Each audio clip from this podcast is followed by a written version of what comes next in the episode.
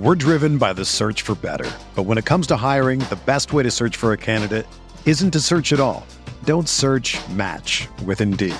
Indeed is your matching and hiring platform with over 350 million global monthly visitors, according to Indeed data, and a matching engine that helps you find quality candidates fast.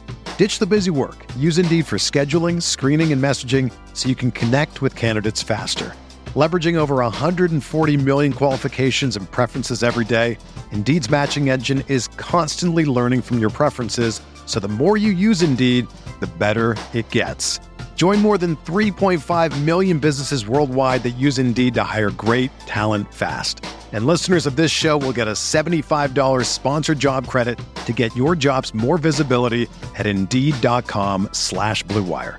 Just go to Indeed.com slash BlueWire right now and support our show by saying that you heard about Indeed on this podcast. That's Indeed.com slash BlueWire. Terms and conditions apply. Need to hire? You need Indeed. This podcast episode is brought to you by Coors Light. These days, everything is go, go, go. It's nonstop hustle all the time. Work, friends, family expect you to be on 24 7. Well, sometimes you just need to reach for a Coors Light because it's made to chill. Coors Light is cold lagered, cold filtered, and cold packaged. It's as crisp and refreshing as the Colorado Rockies. It is literally made to chill. Coors Light is the one I choose when I need to unwind. So when you want to hit reset, reach for the beer that's made to chill. Get Coors Light in the new look delivered straight to your door with Drizly or Instacart. Celebrate responsibly. Coors Brewing Company, Golden, Colorado. What do you think about the Laker team now? You follow the box scores of the games every day? Just the Lakers. You're kidding. That is really a compliment. I was pleased to see you smile at the top of our show because once the game starts, you have a game face. You don't smile much out there. I don't think you have to do things for money anymore. Correct. What's up, Laker fans? Welcome to Laker Film Room Podcast. I'm Pete, joined as always by Darius. Forgive the little hiatus. There were a few elements of life that conspired to keep us off the air for a little bit, or at least not as often as we would like, but we should be a little more consistent going forward.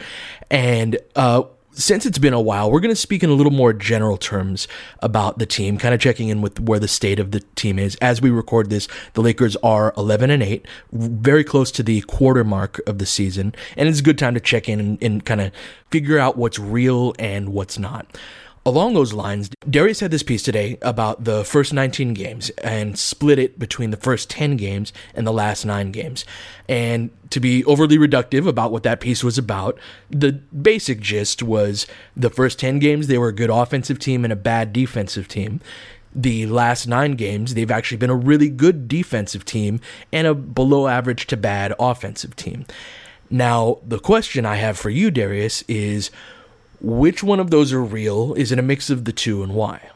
I actually think that the team that we've seen more recently is more real. Why? I think that there's a bit more consistency in terms of lineup, and this, that this is now the version of the team that's most likely going to be for the rest of the season. The first 10 games just happens to be um, a nice round number, but it also happens to be the same amount of games before the Lakers acquired Tyson Chandler after he was bought out mm-hmm. by by the Suns, and and what what we see in the statistical profile of the Lakers after they've acquired Tyson Chandler is that their defense has taken a major step forward, and their offense has taken um, a medium step backwards. Um, and I think those two things combine to make this sort of a new profile statistically for the Lakers, but I think that this is going to be closer to what they are just based off of personnel and Luke starting to figure out the rotations a little bit and, and how he wants to deploy these guys. And there's a lot of different factors in terms of like what type of effort you're going to get from LeBron night to night how the young guys are starting to come along, and a variety of other things. Um, which version do you think is real? I, I tend to agree that it's closer to the current version, and I am fairly optimistic that the offense is going to get better. Now, part of the offensive defensive rating stuff that I think deserves some context is the Lakers have been in a fairly soft part of their schedule over the last I don't know how many of those 9 games but that was remember we talked about the first 11 and then there was the next the next 10 or so right? So they're coming toward the end of that softer part of of the schedule. And the numbers within that are going to reflect right that they have not played teams that are as good. They're winning more games. As a result you know better better net rating differentials. In terms of the offense there are a couple of specifics that I'm curious about that. I, I don't necessarily have a smoking gun when I watch back on tape. But one thing that I, I want to ask you about that stands out to me is LeBron is acting as a middle of the floor guard more often over these last few games than the kind of high post, low post type of guy that he was at the beginning when the offense was clicking, even beyond just transition. And I'm wondering if you think that, and, and we don't have to go into necessarily data on this, just kind of like what what you see. Is is using LeBron in that role reflective of that reduction in offensive rating that we're seeing? No, I don't think so. I think that it can create for some clunkier possessions at times.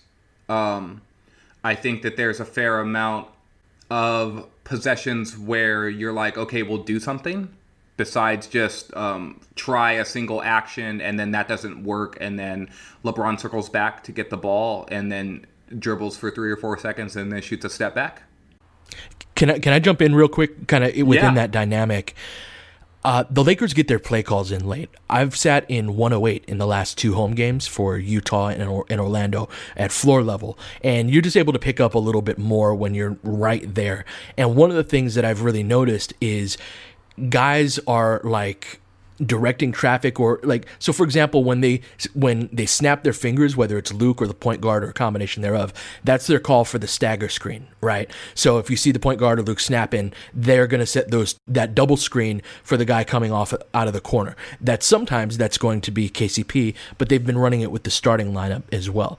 And there were several times just on that play alone where I saw guys that were like, oh crap, I need to come over here, or LeBron's directing them, or Lonzo's directing them. You need to go over there. And by the time they get set up, there's you know 15 seconds left on the shot clock, maybe yeah. a little bit less, and then they run that initial action, and nobody's like really set and really locked in. So the screens are bad, and the screens are bad even under ideal circumstances if it's not Chandler or McGee setting them, and that doesn't work. And then you get to that dynamic where it's all right, LeBron fix it with a high pick and roll or whatever we're gonna do off of that. So anyway, I just wanted to point that out that they they're getting their play calls in late and like getting into what they're doing late. So that's part of the reason why they're only really getting one action deep.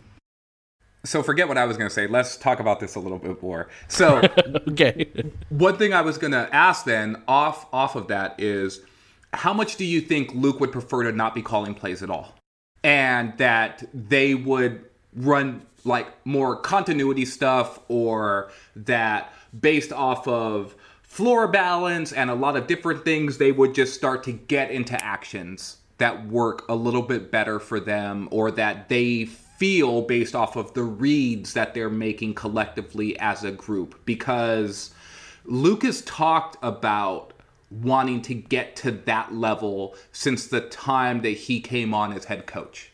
I mean, I want to be six foot five, man, but like, you got to do something. I can't do anything about that. But like Luke wanting to get to that point, you can't do that and be like, we're not putting much time into offense in training camp. We're yeah. just going to focus on defense. They have seen that pay off, right? And that's happened two years in a row now. I think that's a trend where remember how bad the Lakers were on defense in preseason in the first few games last year. And then it was like it turned around very similarly and strikingly to what it's done this year as well it would be great for them to get to that point. Part of it is roster turnover, right? You don't have the same guys in the same system year after year. But some of it, man, is player development. Like Ingram has two shot attempts coming off of cuts this year.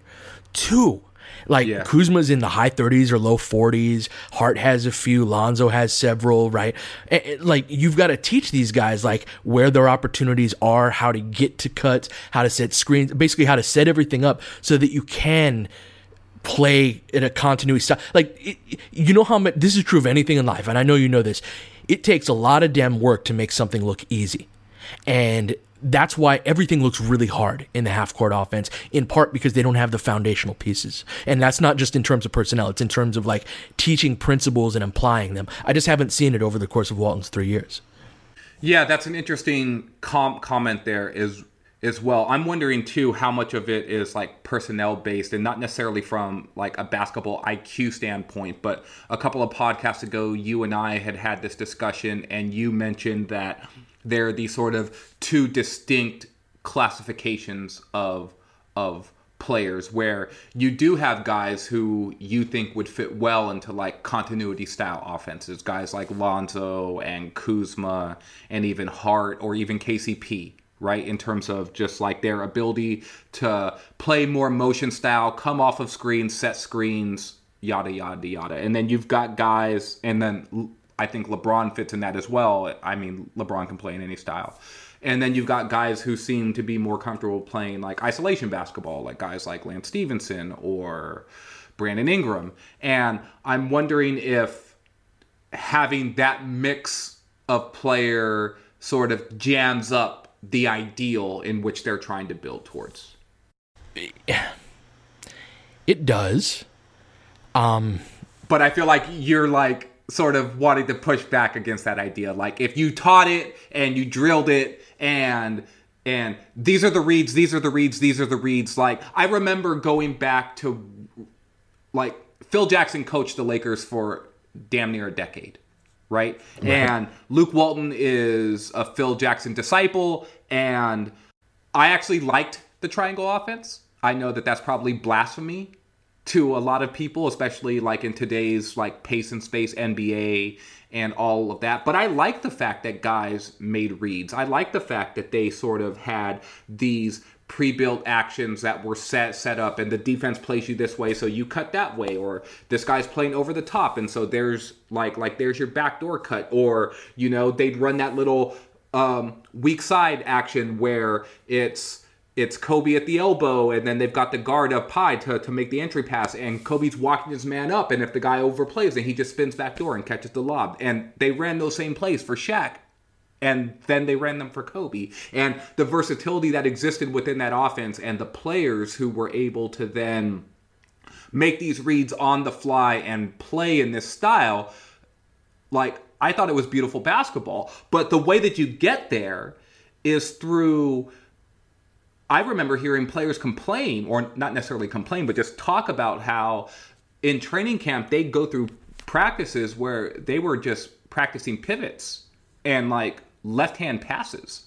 You know what I mean? Where they're mm-hmm. actually drilling the the utmost fundamentals that are going to be utilized within the context and structure of their offense in order to build off of those things so that the reads then become second nature.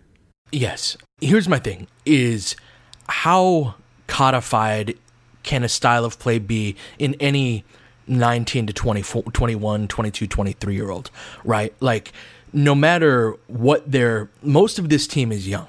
Do I expect Lance to be a pass cut down screen type of guy? No, I do not. Right? I, when I talk about and and when I extend these criticisms, it's not why can't you get Rondo to play differently? Why can't you get Lance to play differently? Even LeBron, right? And that's I want to talk to you about that. I'm not entirely sure LeBron can play a different style than the one that we see. Um, it's the kids, right? And it's them figuring out how to play that style, but also how to play with LeBron. And those are not necessarily the same thing. LeBron's going to dominate the ball, and can you split cut on the weak side? Can you set flare screens for each other? Do you cut when that weak side defender peeks over at LeBron and know where the space is on that? You know, those are all things that those can be taught to some degree, but it's not the same thing as like a motion type of offense. Yeah. That said, I want to see progress, and I have seen progress in terms of Lonzo is now LeBron's primary screen setter. That wasn't the case at the beginning of the season. It was usually JaVale. more often than not, when there's a pick and roll, it's going to be LeBron as the ball handler and Lonzo as the screen setter with a dose of the opposite. And, you know, we've seen with Kuzma, you know, some of the ability to cut, but also Kuzma has not been as good over these last 10 games as a scorer. And if Kuz, and you've even tweeted this, if Kuz is not scoring, you know, what, what is he bringing to the table? So, all of that's to say that I, I do have some degree of pushback on just some basic things that I think you can do with LeBron or without. But there's a big part of this that's just a matter of figuring out how to play with LeBron, and we're only 20 games in. Yeah, so let's get back to the piece that I wrote then. So we are only 20 games in, or 19 to be exact. In the piece that I wrote, I wrote that the half court offense actually isn't so much the problem. Like, it's a problem but they've consistently been in around the 0.8 to 0.85 points per 100 half court possessions the entire season, which isn't great, but it's not, oh, they're last in the league. How, how are they getting those points? That's a good question. You know, the stuff that I'm seeing is mostly off of like pick and roll. Some mostly pick and rolls they do run some some weak side or you you know stagger screen actions with the stuff that you're describing. They are driving and kicking some. They are moving the ball some, but it's not this you you know beautiful game type of offense. That stagger screen they've run for KCP, I'm not sure he's scored off of it this year. I can't think of a single like they run this play well. Actually, you know, I, I take that back. Their pet play at this point is Lonzo sits the back screen for the UCLA cut, right? So say you'll see Kuzma bring the ball up court a lot. If Kuzma's bringing the ball up court, they're going to run this play. Gets the entry pass to LeBron on the wing. Then at the elbow, Lonzo's going to set a back screen for him, and hopefully they get Kuzma on the cut, LeBron or to Kuzma on that cut. If that doesn't is if that's not open, and most of the time it's not going to be, that's going to flow into a pick and roll, side pick and roll with Lonzo and LeBron. LeBron gets blitzed, Lonzo goes to the dunker spot in the short corner. I'd like to see him pop actually to the to the corner for a corner three instead, but they're looking for Lonzo to play make out of that, which I, I get. But aside from that, like it's mostly like them ranking respectively in their half court offense, strictly coming off of LeBron's individual brilliance on ball screens, that's not good enough, man. That's not good enough yeah. in terms of them maximizing what they can be doing. I, I could walk out there and be like, LeBron, run high pick and roll, and we're going to be a decent offense. You know what I mean? Sure. That doesn't mean that I'm providing any value in that. Yeah, the other action that they've been running a little bit more lately is the dribble handoff exchange between the ball handler who's bringing the ball up and then the wing. But it's the same it's the same idea. After that dribble hand handoff, that typically flows into a then a middle pick and roll rather than a side pick pick and roll. And the guy who's at the elbow. So in the example that you just provided, if LeBron is on the wing and let's say that Lonzo is bringing the ball up and Kuzma is the guy who's at the elbow instead. Then Lonzo brings the ball up, dribble handoff exchange with with LeBron. LeBron would then flow into a middle pick and roll with Kuzma, and then Kuzma pops for for the three, or LeBron is driving hard middle, or that turns into a switch, and then he's isolating, and then the guys on the weak side have done some sort of an exchange right? But it's nothing too too crazy. Also, too, after that dribble hand off exchange, the guy who originally brought the ball up, he could then run off a double screen coming the opposite way, right? Like underneath the basket and circle back up to to the top. And I think that the idea that I just explained is actually what I think Luke would prefer to happen, right? And that that play doesn't stop with that pick and roll between LeBron and Kuzma in that example. If Lonzo then comes off a double stagger from underneath the basket and then like right outside the paint and he comes back around, he can then catch the ball and he can run into then a pick and roll with LeBron, or they can run a side pick and roll the other side after McGee set that second screen, if that makes sense, right? And it does. And there is sort of a continuity there that the Lakers can get to, but look, man, like they're stopping at like step one or two within the context of well, of these actions, and they're not getting into to actions, you know, three, four, and five and maybe that is because the play calls are getting in late, the way that you're describing. Or maybe it is because okay, well, LeBron's got the ball now, and so let's just have LeBron decide what's going to happen next, which typically over the course of his career has led to an offense that's going to be hovering at or inside the top 10 in well, well in the league. It's just not there at this point.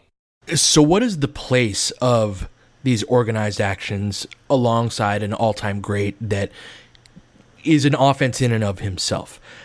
For me, it's at least having like pet plays and quick hitters. So the Lakers have shot well from behind the three-point arc. I don't know if they have many guys who you can run a play for a three pointer for, if that makes sense. Like Kyle Korver and and LeBron, they had these two or three quick hitters. There were like kind of variations on a theme, which would end up as Korver's open for a three if it's run correctly. And if the defense goes, oh crap, Korver's open for a three, that means the guy who set the screen for him has a slip opportunity and can, you know, roll to the basket out of that. Tristan Thompson type of guy, right? And while the Lakers are shooting well from three point range, I don't think they have many guys that they can run three point plays for.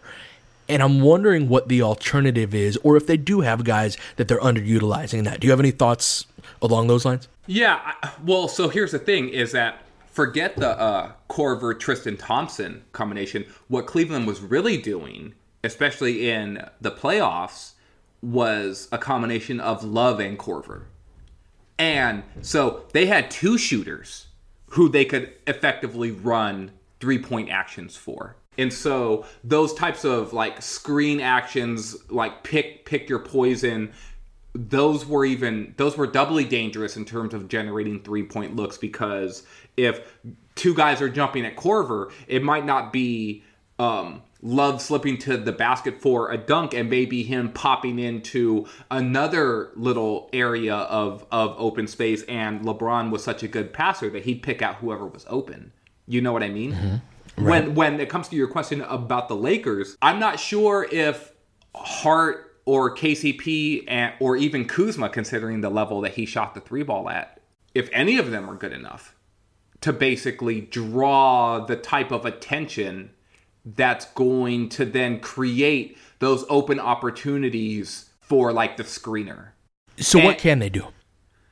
You you know, honestly, I think they need to run more of these actions that get into secondary and third options, man. Like, I think they need to get to the point where they're creating more drive and kick opportunities rather than creating opportunities for spot up jumpers off of screen actions or shots coming off of picks. I think that they can run those plays. I think that they can run them for Kuzma. I think they can run them for for KCP because both of those guys can curl into the mid range as well and like hit that little shot. Kuzma can get all the way to to the basket, and KCP can get all the way to to the basket too if the big man doesn't show correctly and the defender is in a bad trail position. But I think what the Lakers are going to be better at to me is putting Kuzma and putting Lonzo and even Ingram into actions where they end up being on the weak side so that when the ball comes back to them, they can either get off a spot up three pointer or they can attack a closeout or they can run a secondary pick and roll. And when you can run a secondary pick, pick and roll, or you can attack a closeout, that's when you can get into the paint and draw help again and then kick back again to, to the opposite side where hopefully you are creating a better spot spot up three three point opportunity. Yeah, I, I'm going through kind of the the progression you know, in your head. Yeah, I, I, am. That's exactly what I'm doing, and I'm going through kind of like the plays that the Lakers have run in the past, and it's interesting. So there are two different parts of the playbook. This is being a little reductive, but it's generally true.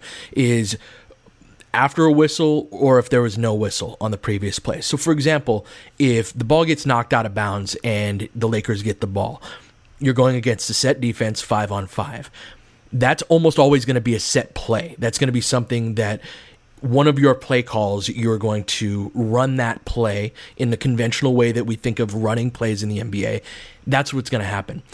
What most teams do off of, say, you get a defensive rebound instead of the ball getting knocked out of bounds or a loose ball foul, right? So there's no whistle. You got the ball, but it was not after a whistle. You're generally going to play off of principles, right? Because you don't want to take all of the time to get the exact five guys in the exact right spots and then run a play. You have advantage created before that that's better than slowing it down so that you can run that play. The Lakers have slowed down and it's funny because we in the pre-show we talked about this a little bit, and we don't think that that that was necessarily impacting it, but I do think that the higher volume of half court plays means that they are they are playing more towards the thing that they're weakest at right now. It's the late play calls, it's the bad screening, it's generally kind of uninventive sets, it's getting one action, maybe two, but really we're talking one action most of the time into what they're doing. And they're getting more of those types of possessions. When I go through the kind of profile of the different plays that they run, it's interesting to me. It is kind of a realization I'm having, even with all the tape I watch and all, all that, just kind of as, as I speak so much of the Lakers playbook was built around KCP off of those after the whistle situations.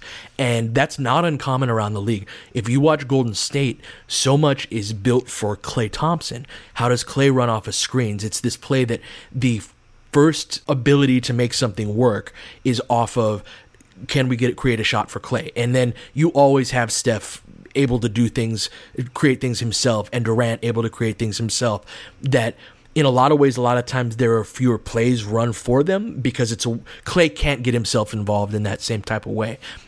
With the Lakers not really having any shooter to come off of screens in the starting lineup, especially with Kuzma, like Kuzma is the one guy that I feel like you could do that for. Maybe you could do it for Lonzo, and maybe that's an interesting area to explore, but I also feel like they found something good with Lonzo as the primary screener for LeBron, and I'd like them to keep kind of rolling with something that works and keep finding those things first.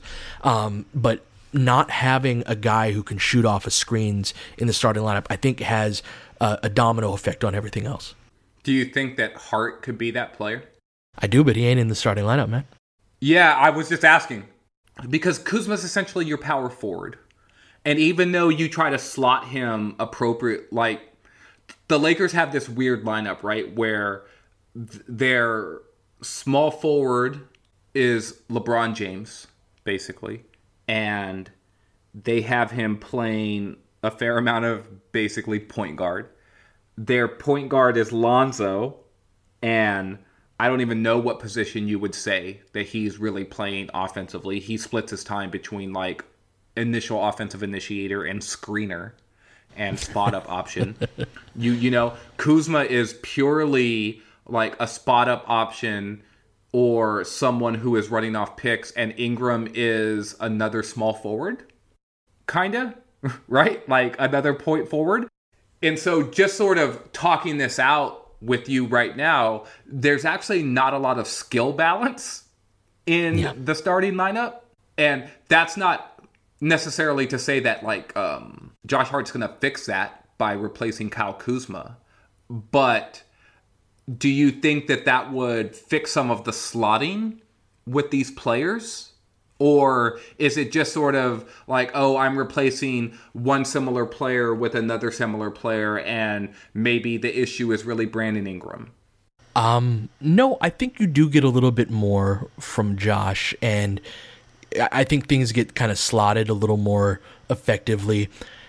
Josh has shot the ball a hell of a lot better than Kyle has, right? Yes. And that's going to be something that, and, and really when you think about it from the the second most dangerous outside shooter for the Lakers right now is Lonzo Ball who on any given day it just it does not want to take shots, right? And I want to talk about this in a bit, right? We've seen a lot more aggression from him, but it kind of speaks to so Kuz is a very willing outside shooter, but it's been long enough now this season. He just hasn't been good. He's been hovering around 30% or so. Josh has been very good in that respect. I also think that Josh Josh is very much like a Morey ball type of guy where he's just going to take the shots that he's supposed to take. He's been dealing with an ankle issue, so he hasn't produced in the last couple of games, but he's going to take shots at the rim and from three, and if not, he's going to move it. And he's totally fine if he gets a, has a night where he takes five shots. those are the right five shots for him to take, he can still contribute. Um, I, I do think that that's something that probably on both the first unit and the second unit would improve how, how things go. With Ingram, it's it's going to be really interesting to see how they can figure out LeBron and Ingram together. I would actually like to see Ingram used as a screener more, not just in like pick and roll situations with LeBron, but like off of the ball. I think he can. It's a way to get him on the move. And so, for example, one of the things that you do for a shooter, if you have a shooter on the team, which I obviously Ingram isn't that, but if you use a, a, shooter as your screener, that's going to be something that creates advantage for him, especially if he's screening like you know, say they say they run a set for and they've got Josh in the starting lineup alongside Brandon. If it's Ingram setting that down screen or that flare screen for Josh to come off of it, Ingram can come off of that and release either off of the slip, slip to the corner, basically get the ball after it goes to Josh, and then Josh's read is I'm going to shoot, drive, or pass over to Brandon, and then that can flow into that secondary ball screen type action that you always talk about that I think is really perfect for for Brandon, and it can get him more open spot up opportunities, things like that. So to me, I'm wondering if using Brandon as a screener is along with having Hart in the starting lineup is is kind of like a way to work around this. But Luke has some difficult, like he doesn't have a perfect roster to do this. Um, I don't think he's done a, a good job in the half court with an imperfect roster, but it is worth acknowledging that yeah, there's it's kind of hard to make this work.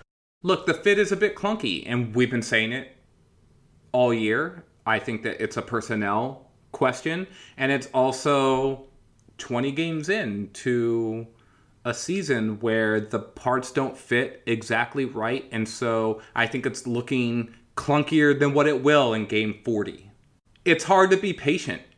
I think that we are still looking for the Lakers to be equal to the sum of its parts on some nights and hopefully get to the point where they're greater than the sum of their parts. Because we know that these guys are talented as as individual players. It's it's finding the right sort of balance and mixture to get to a final prod product where they're producing at a level where you're like yes that's what i'm looking for. And that's chemistry. It's like alchemy it's interesting because we've seen like at the beginning of the season the like hey this is working pretty well on offense and then later we've seen it hey this is working pretty well on defense and that's part of the nature of a season right but when like even the Orlando loss, like they didn't play hard between the second and third quarter.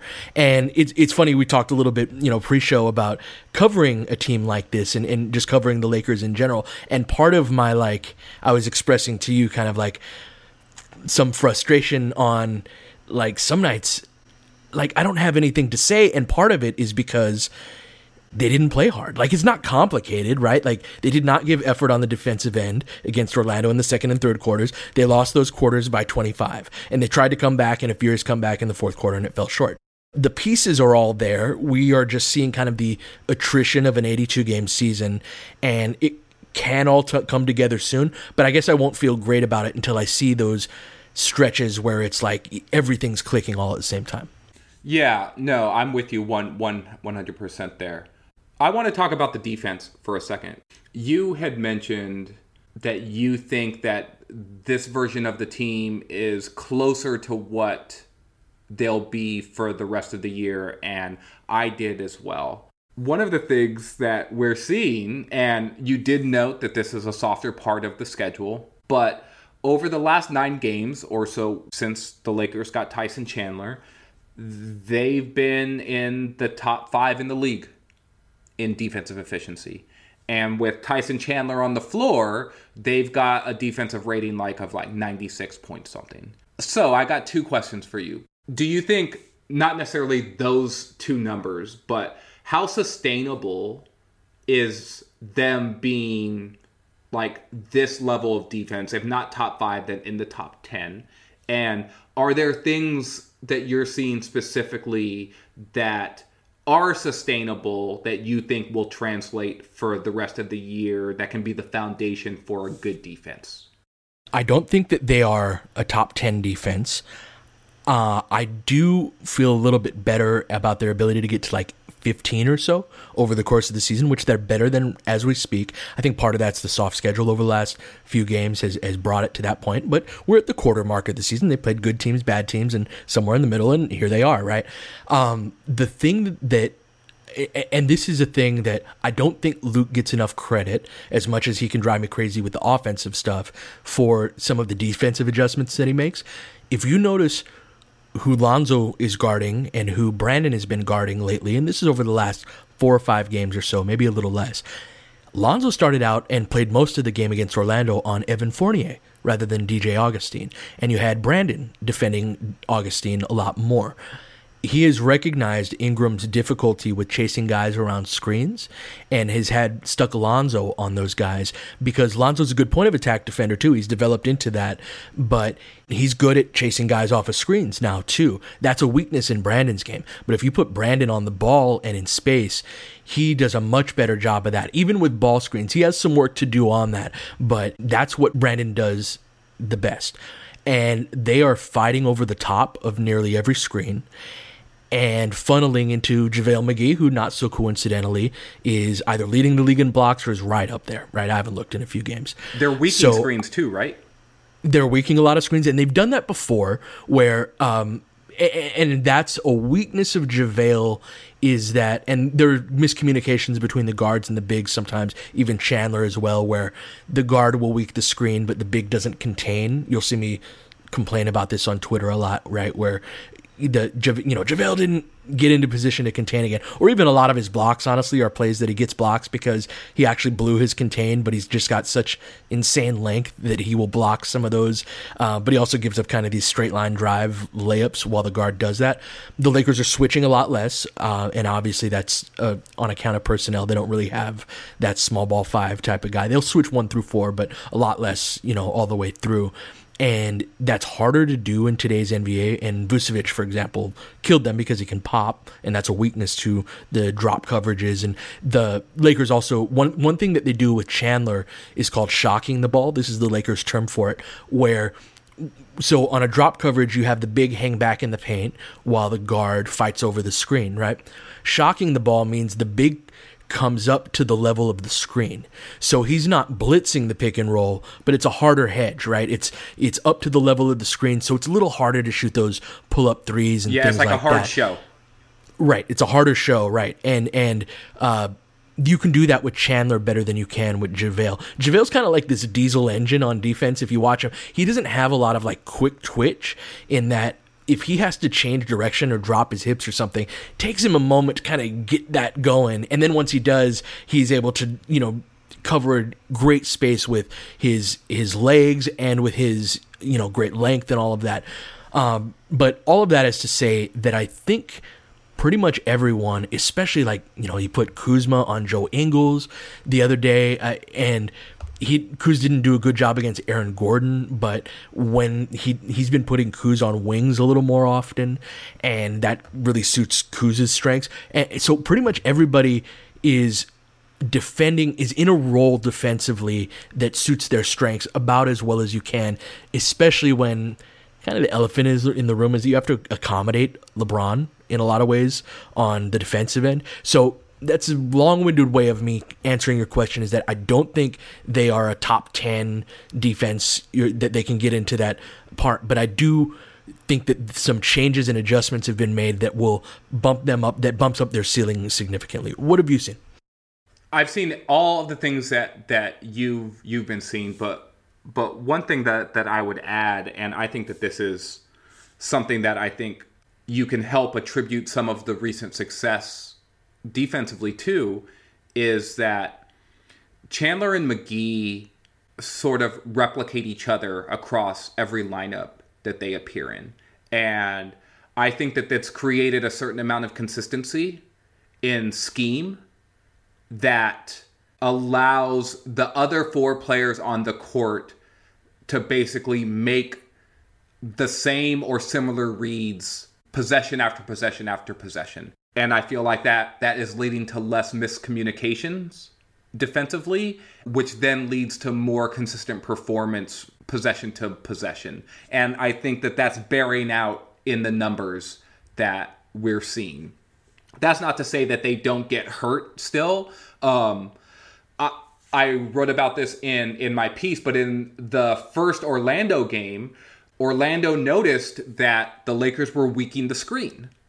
And so what they then started to do offensively was run two players up to set screens on both sides Can, of the can ball. we ex- can we explain real quick uh, what weakening the screen is? Yeah, and so a lot of times the Lakers will f- want the ball handler in a pick and roll to go left every single time. It doesn't even matter if the player's left-handed or right-handed. They basically want to send them to the same side of the floor every single time on well, on the screen. And it's interesting cuz on some of these highlight plays you might see like, oh, like that guy got really crossed over like on that screen, screen and roll. But what was really happening was the defender who was on the ball was weakening the screen. So he jumped up to the top side of the screen to make the defender go opposite of the screen and to his left hand because one of the Lakers' foundation principles is that they do not want players to go middle.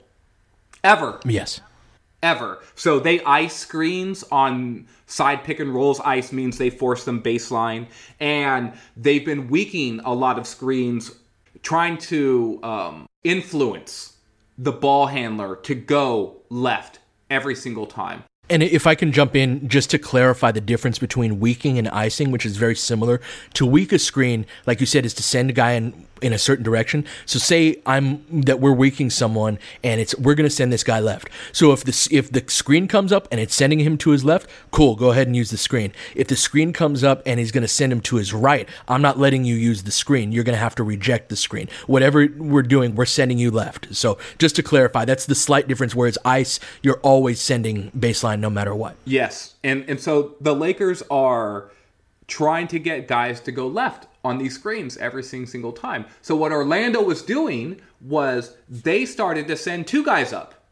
Yep, those double high ball screens. Those yeah. double high ball screens. So it's just like the guy defending the ball at the point of attack, he was for real getting confused about like, okay, well, what the hell now? Because if we're trying to send this guy left every single single time, I'm getting screened regardless, right? Like every like no matter which way it's going, I'm getting like like I'm getting picked off. And there was even a play, and you know, poor poor Josh Hart because after the game, I think he even had had quotes that like you know, um, I was terrible tonight at well at the point point of attack because there was one play where Hart's up there and he's trying to force the guy left, but he got so top high on the screen that DJ Augustine basically just split both screens like it was a field mm-hmm. goal and drove right down the Right. middle of the paint and got like a layup. And and it looked so comical because it, he he was Moses out there right? Like walking right down the middle of the Red Sea like he and he just got a layup.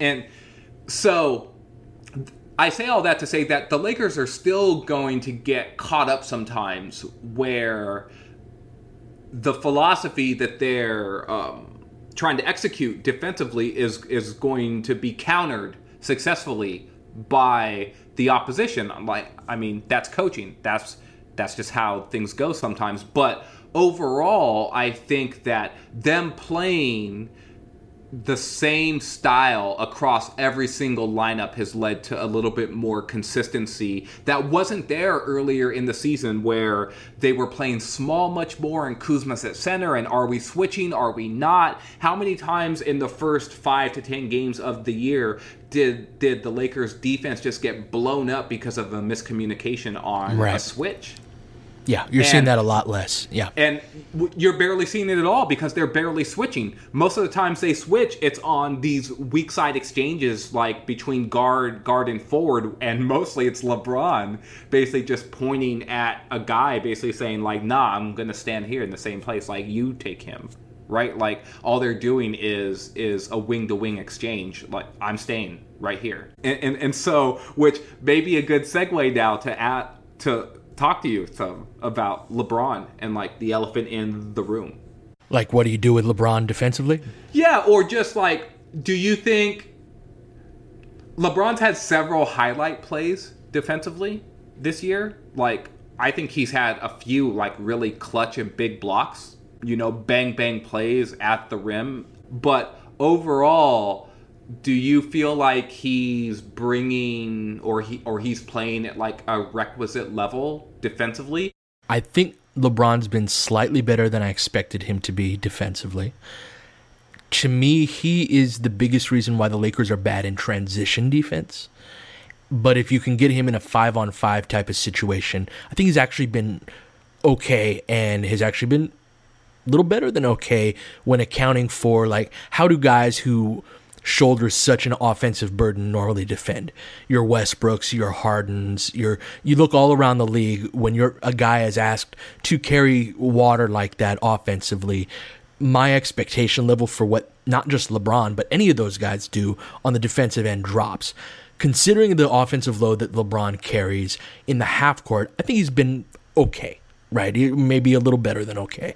Uh, it's in transition defense where I think that his effort could be better. It's also something that you know is that where you want him expending that at this point? I, I don't know, man. I don't. That's the thing is with him is do you give a guy like that a pass? Not like LeBron gives a crap what I think, right? But like do you give a guy like that a pass knowing the offensive burden he carries, the mileage, the years, all of that? At what point does LeBron's defense become unacceptable knowing all of the context that comes into it? So for me, transition defense has been bad, half court has been acceptable. Kind of where, where do you stand on that that elephant in the room as we said?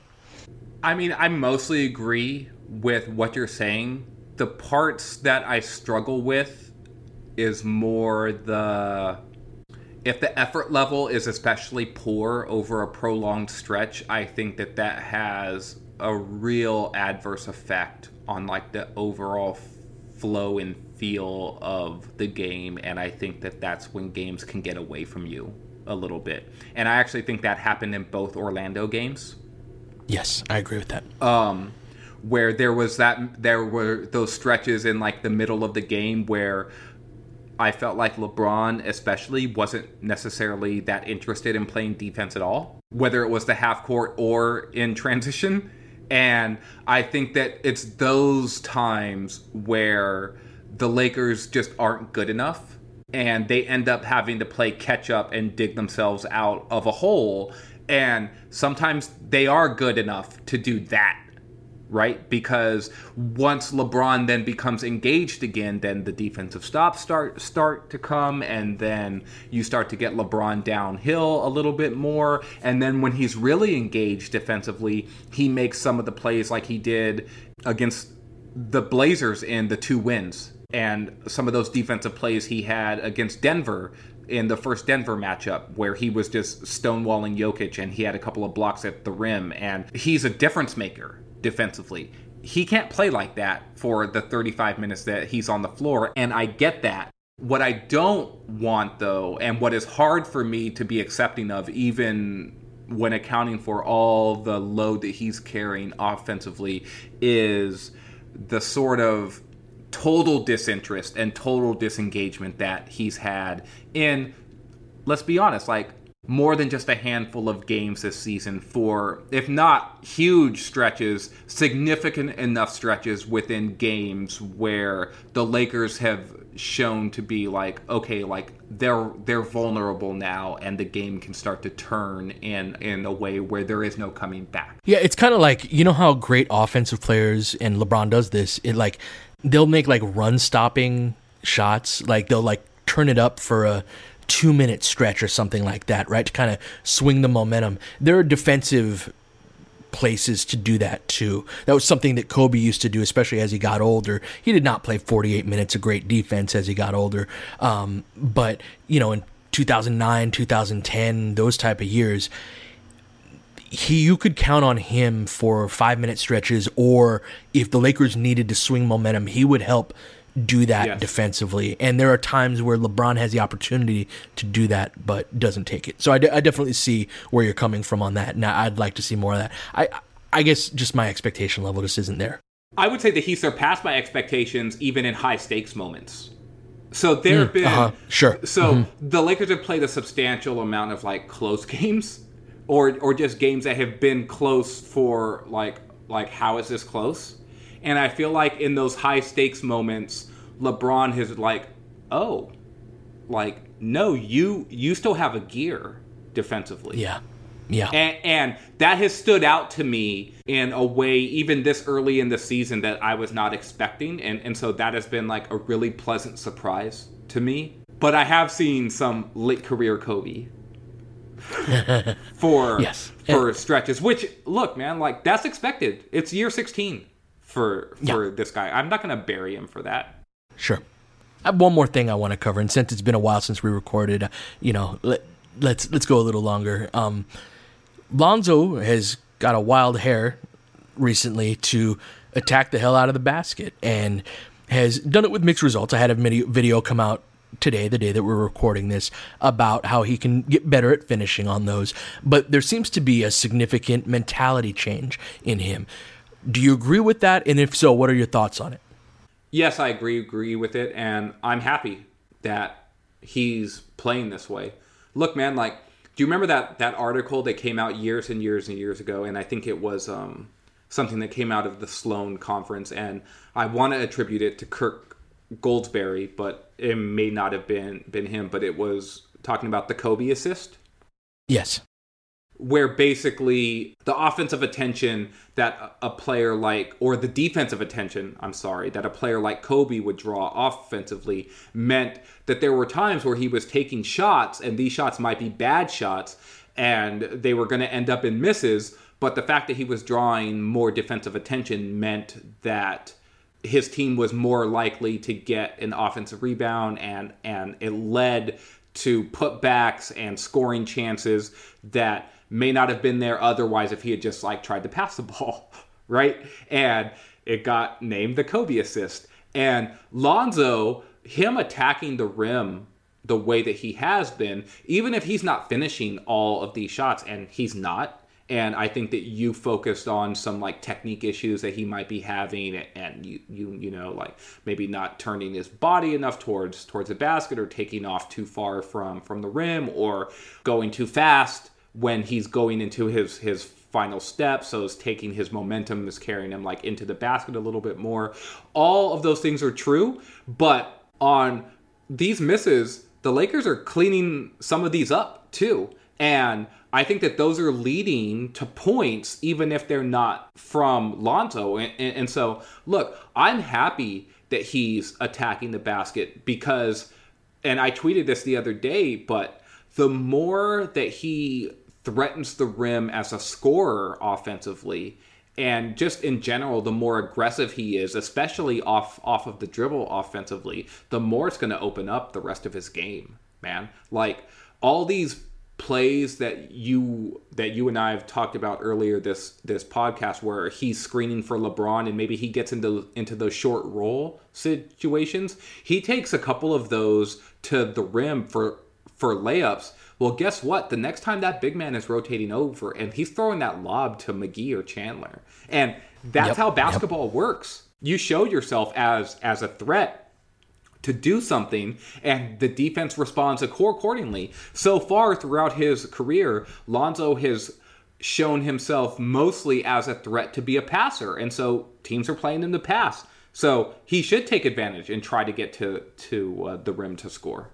Yeah, I'm in a similar place. In a broader sense, I don't feel like Lonzo has really kind of explored the outer limits of what he's capable of. And this is basically what that looks like, right? Is some of the attempts, like I, I tweeted out the other day, uh, like, is Lonzo being too aggressive here in the Utah game? And like everybody, everybody was like, no, like, let him keep doing this. I don't care what the results are. Like, he needs to attack and be aggressive like this which is a totally fair point. I actually agree more than I disagree. There's a time to be aggressive in the situations that you were talking about. There are also times where he's driving like one on four into Yeah. brick walls and but Lonzo never makes those type of mistakes, and that's actually probably a bad thing. One of the things I, I I don't know why I make this association, but I hope it'll make sense. When you're teaching kids how to dribble or if you're doing like a ball handling circuit, one of the things that you'll tell them is if you never make a mistake doing this, you aren't doing it fast enough. Now, that's not to say that you want a guy, a kid to go out there and try and do everything at like top speed, but you want to do it so that it's it's slow enough so that most of it's under control but it's not easy because you want to push yourself to improve to do that thing a little bit tighter a little bit faster a little bit better and applying that to Lonzo's game especially as a scorer he's never really explored that until the last 3 4 games or so and sometimes there's going to be that well even if you were a high end scorer, that one on four drive to the rack probably wasn't the right thing to do. You can live with those type of mistakes because that's the direction that Lonzo needs to calibrate to.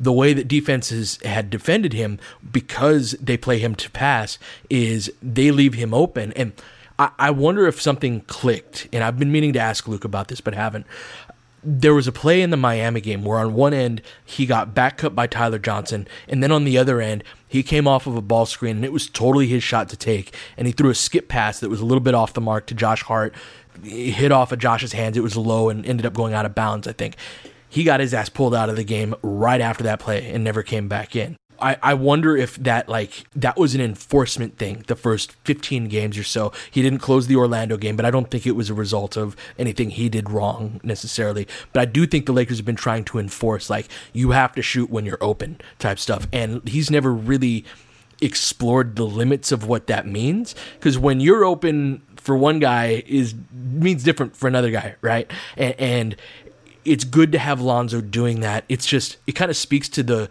what a strange year this is where you have a later prime superstar and LeBron's been great along with this guy that's like exploring what he can be, you know, and they're like yeah. that guy is the second, third most important guy on the team. just kind of speaks to how odd this team is.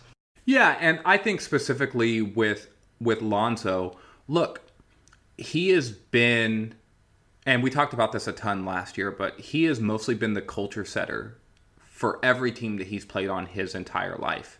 Even last Absolutely. year's Lakers, they looked at him that way as the guy who was going to be, if not the team's best player or its main player, the guy who embodied most how the team was supposed to play. And he was like that at UCLA and he was like that at Chino Hills. And I'm sure every AAU team he's ever been on ever. This is the first year where I think they're asking him to not necessarily to be that. I I, I think that they're drawing off of him like yes we want to play fast. Yes we want to move move the ball. Yes these these are the things that that play to Lonzo's strengths. But I think that they are also saying well yeah well you also need to be a little bit more selfish and you need to shoot when you're open every time almost. And sometimes you're going to need to shoot when you're not open. And I thought it was a very interesting quote that LeBron had the other day where the premise was basically like Lonzo's just starting to figure out like or he he still doesn't quite get how much of an impact he can have just by being himself, right? And and just playing more like give me more. You can do more. And yeah and I think he is starting to say, okay, you want more? Well, then here it is. And sometimes that's right. right. And and I think that's sometimes that's gonna be that's going to result in good things. Sometimes it's going to result in bad things, but that's how you learn. There was a play against the Jazz where he for reals went one on three. He gave Rubio a forearm to the chest and shoved him off. And Rubio stripped the ball anyway, and the ball went out out of bounds. And Lakers ball, you you know, baseline inbounds play. But and I thought to myself, what the hell are you doing? You know, driving one on three, and then he for reals could have easily gotten an an offensive foul call on that, like because he gave Rubio a real forearm shiver right like right to the chest.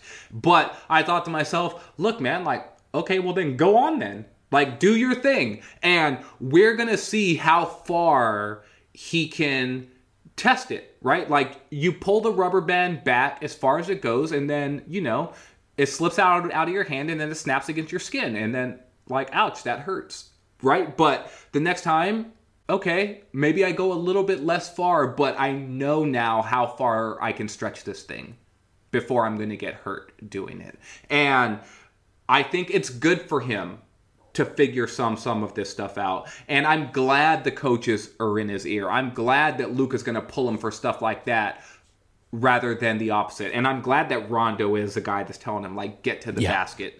These are the perfect type of vets to put around him too. These are like aggressive killers, like guys who, if they care about him and if they're invested in him, and I get the impression that they are based on how they're on him about these type of things. Like those are exactly the type of surrounding influences that he needs. No, I totally agree with that. And, and the other thing too is that these are smart players. You know Very what I mean? so. Like, especially, I'm talking mo- mostly about LeBron and Rondo here, but these are guys where it's just like, I think as a young player, you're going to trust that when they're telling you something, it's to your benefit.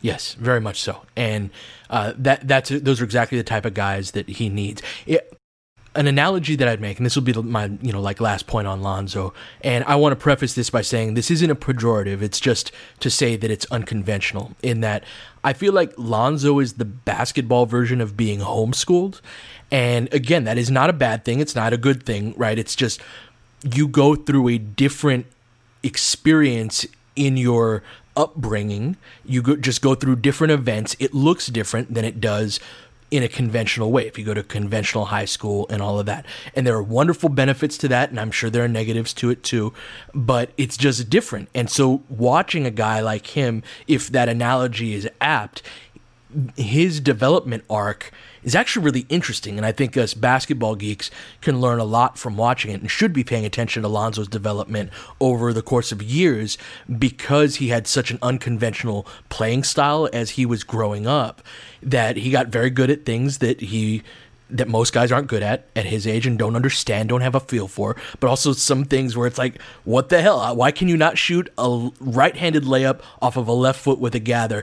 I know fifth graders who can do this, you know. And Yeah. like, like when making that video, it's like I'm like screaming at the, my monitor because it's like, ah, this is simple. You can do this. Like, why can't you do this?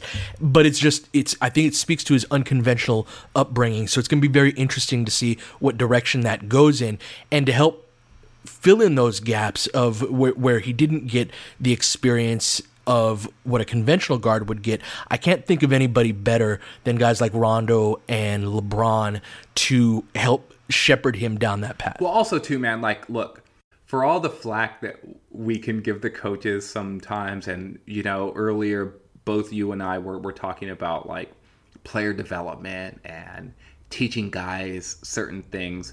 I saw a clip from a video or from a post practice where LeBron and um, the coaching so the coaching staff was putting Lonzo and Svi through basically pick and roll drills where they're teaching them or going through the motions with them on, on how to put the defender in jail. So basically, how to seal, you know, like when a guard, when the defensive guard fights over the screen, and then you sort of lock them in on your back hip in in order to shield them from from the ball while still being a threat with a live dribble to get into the paint. And LeBron was watching all of this and then he walked over and he was kind of showing them like look like hold your dribble here and this is how you position your off arm and this is how you lock them in and it was like very interesting stuff right just watching all of that and then a week ago i can't even re- remember which game it was it might have been the miami game i'm not exactly sure lonzo runs a sideline pick and roll they don't ice it so the guy fights over the top Lonzo puts his guy in jail and then slows up and then hits a little eight foot floater from That was Cleveland on Sexton. Yes. Cleveland against Collin Sexton. I know exactly the play you're talking And about. And I thought to myself, there it is. You know, like like he was just it was just two or three weeks ago where I saw a random post practice video of him doing this exact drill, and now here it is transferring to live game action. And so I say all of that just to sort of build on your point of like yes it's going to be instrumental or and it's going to be very interesting to see where his development takes him but i very much trust in the foundation of talent that this kid has in order to develop the skills that maybe he wasn't taught because he was out there playing a style of basketball that honestly cannot be taught throughout his like junior high and high school career and then into college. So I remain all in on on Lonzo Ball and and I'm glad that he's taking and ratcheting his aggression level up you you know not just a notch but several Right there with you, man. Well, this was a lot of fun. Um, it was nice to go a little bit long, and uh, I'm sure I will regret this in the editing process, but I really enjoyed talking to you for this long, man. Let's do this again soon. for sure. Um, you've been listening to the Laker Film Room Podcast. We will catch you guys next time. Just give me a chance to think. It takes me a little while to get warmed up. I know it does take you a while to think. Rebound to Vladdy. Nice rebound to Vladdy. Oh, Magic a head and shoulder fake. Goes under and scores. Standing ovation. Listen to the crowd. I think that is a cosmetic call, baby. Okay, kid, you're all right in my book. Will you get these idiots out of here?